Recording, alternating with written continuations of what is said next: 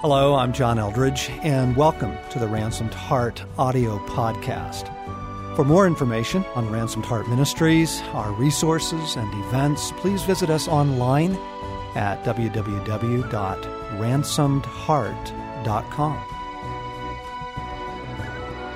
I want to start with the parable of the minas from Luke 19. While they were listening to this, Jesus went on to tell them a parable because he was near Jerusalem, and the people thought that the kingdom of God was going to appear at once. He said, A man of noble birth went to a distant country to have himself appointed king, and then to return. So he called ten of his servants and gave them ten minas. Are you going to be flipping pages while I'm while I'm trying to read this? I'm just opening my Bible.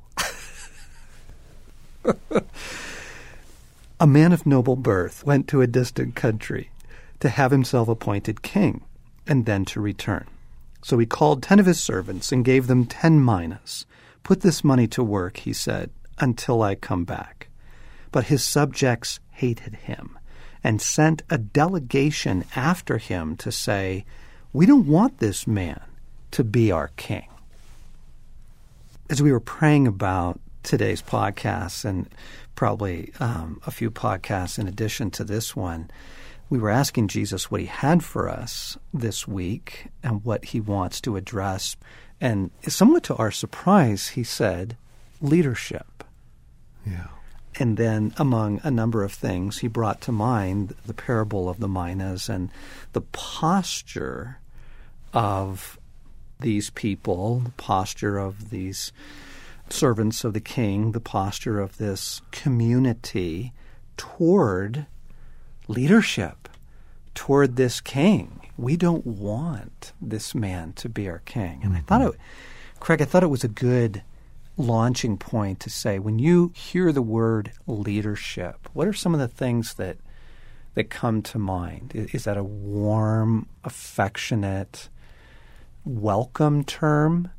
Yeah. Or does it have other associations that come with it? Well, you asked that question after reading this parable, and I immediately identify with those in the parable. Um, I don't want to follow this guy. I don't want, you know, leadership. You're willing to be a leader or follow a good one, but most of our examples and experiences and fears are that, you know, anyone I submit to is going to be a bad one. And we have a long list of, of that. So when you say, after reading this, it's like, ah, I don't want to follow a leader. I identify, you know. And what is that? Go a little deeper in that. What's in that posture? Well, a long history of having a, a following crappy leaders.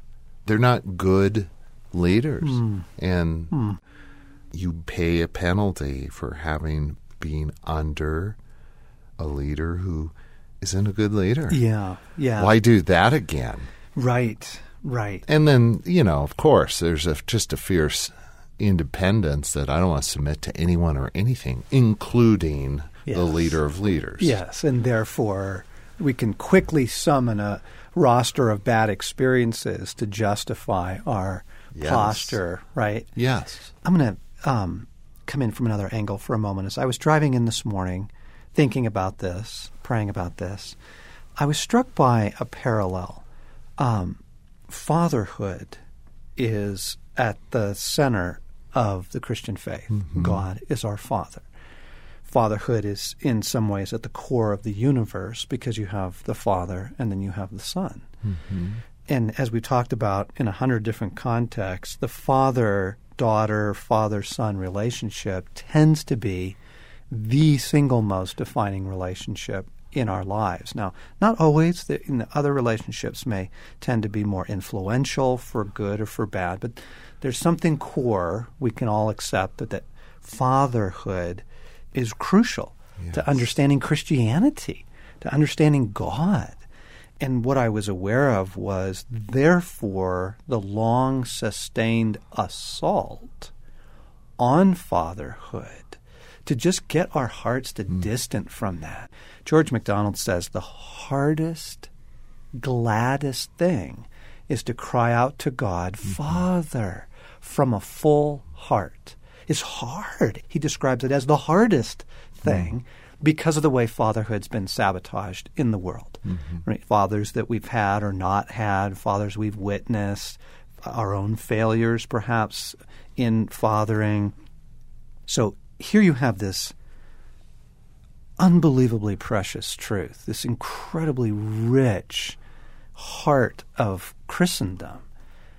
God is your father. Mm-hmm. And you have this wicked, long, sustained assault on that to just sabotage it, just cause people.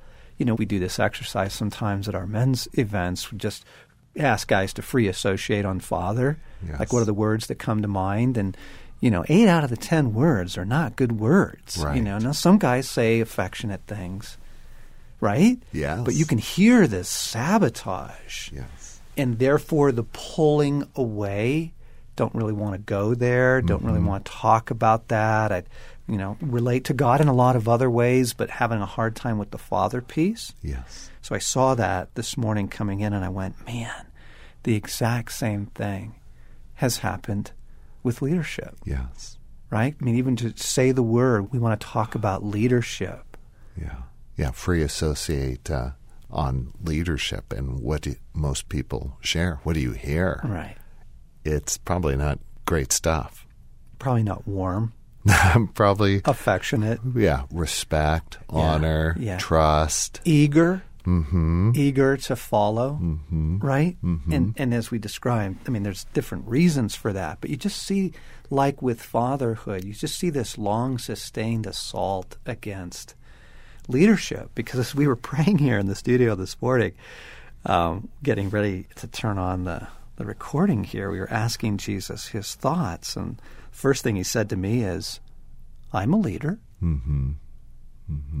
and it was like That settles it. yeah, it was it was just like right, and so I think in the combination of kind of this sustained assault on leadership through sin, through through bad experiences. I mean, give me five words that come to your mind right now, your heart, when I say leadership.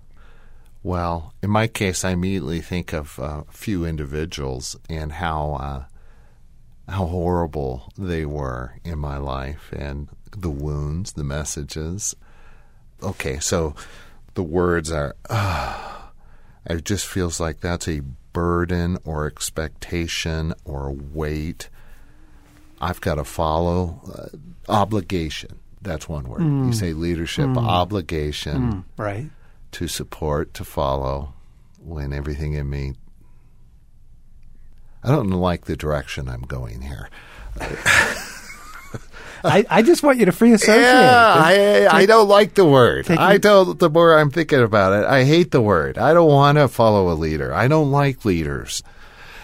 But there's immediately exceptions. I've had a, a number of good leaders in my life, but they fade by my experiences of the bad leaders. It's almost like people when they pay you compliments. I mean, I'm sure like studies have been done on this, but you know, ten people can tell you that they love that shirt you're wearing today, and then one person says, Yes. right? And what do you remember? Yes. You know, so we have had good experiences. We don't remember those. And you know what's interesting, John, is my good experiences and the people I'm thinking of in my mind are good leaders. I don't even really think of as leaders. They're just good men who influenced and mm. shaped and mm. Mm. had vision. When I think of leaders, I just immediately go to the negative. I know, I know. It's so sad, just like fatherhood, just like you know. And so that's why I think Jesus started with those words. First, he said to me, "I'm a leader," and then he asked, "How do you feel about my leadership?" And I'm like, "Oh, great! Like, oh, I'm, I'm totally good with that." And it felt like start there. Hmm. It was almost like Jesus was sort of recasting the whole conversation, mm-hmm. right? That don't start with the sabotage, don't start with the the fouling of leadership over the years in our lives, whether that's parents or school teachers, pastors, priests that you've had, um, your own, you know, leadership experience, bosses. That kind of, Jesus says, "Hey, over here, Yeah. I'm a leader, Yeah. How do you feel about my leadership? Yeah. Uh, generally, really good. we have our differences, but yes. Of course. Yes. Yes. If it was simply following Jesus, who he is, and all of that, yes. Yes. My issues with following Jesus aren't don't have much to do with him. No, no. But sometimes the things he asks us to do. Yes. Yeah. Yeah, that's true. And that's something valuable to press into, right? That just because a leader asks you to do something you don't like doing doesn't make him a bad leader Exactly. or her a bad leader, right? Yeah. I mean, that two year old who's putting his foot down, you know, to his mother, at that moment thinks his mother is a horrible leader. You know, she actually may be a phenomenally wonderful leader, right? He just doesn't want to submit to that right now. So when you say, John, um, Christ this morning says, I'm a leader, where does that take you? I oh, it's huge. It's huge because it immediately takes me to right, right. The kingdom of God is not a democracy. Mm-hmm. And I think those of us in the West, and most of our listeners are going to be from sort of Western contexts, you know, we have been raised in and inculcated in, you know, democracy as a way of looking at the best way to govern. But actually, the kingdom of God doesn't agree with that at all. Mm-hmm. On a human level, perhaps, but the kingdom of God is a kingdom. And so that's where it took me. I went straight to, oh, right. Like, I think I have kind of this casual posture toward organizational structures, yada, yada. And I forget um, this isn't a democracy that we're living in. We have a king. And all the implications of that, right? I have a leader. I am a follower. Mm-hmm. And so maybe a really fruitful line of inquiry would be what does a good follower mm-hmm. look like? Mm-hmm. So, as we're talking about leadership, John, I'm just immediately thinking your thought about we follow a king, there's a kingdom. Whatever our place or role of leadership, whatever realm we have, one of the first things we're talking about is simply that we are under another's rule, reign, leadership, right? Right, right, there's, exactly. There's no independent, I am a leader. Every leader is a follower. Every leader is a follower. That's good. That's good. Every leader is under a king. Mm-hmm. Yeah. And then the other scripture that struck me so with this, Jesus said, I'm a leader. And I went, oh, yeah, right. The kingdom of God is like totally, it's a kingdom. It's not a democracy. You know, it's not, it's not group leadership. It's not. And, and then I was thinking about church history and the Desert Fathers and abbots and um, bishops and all of that. And I thought of Hebrews 13, 17, where it says, Obey your leaders and submit to their authority. They keep watch over you as men who must give an account. Obey them so that their work will be a joy, not a burden, for hmm. that would be of no advantage to you. And I, I just, I cracked up. So that their work will be a joy. I mean, uh-huh. okay, fascinating. Our posture, attitudes, assumptions, background, history are shaping the way we view leaders, but it's shaping leaders' experience of us, right? Mm-hmm. And that their work may be a joy, right? Like, hey, don't be a pain in the ass, right? It just cracks me up. That's kind of where my thoughts went. Is oh yeah, we live in a kingdom, and oh yeah, the scriptures kind of make a big deal about like submitting to leadership because this isn't kind of a communist commune. We're sort of hanging out together, you know, making group decisions like leadership in a health food store. You know, Yeah, like yeah. we have leadership because the kingdom is built on it, right? And Yeah. just man, it just starts rearranging all these internal categories for me of oh wow, and then a joy, make it a joy for them. Yeah. Yikes. Yeah. That's down the road for me, the joy part. But that that thought that, like gravity and any other laws, we live in a world where we must acknowledge that there is someone above us. It just sounds key to living life and key to being a leader, some submissive, I'm a follower element. I mean, I'm just wondering without that, where we left? If we try and lead and live without a king, without being a follower, where does that take us? Mm. Mm.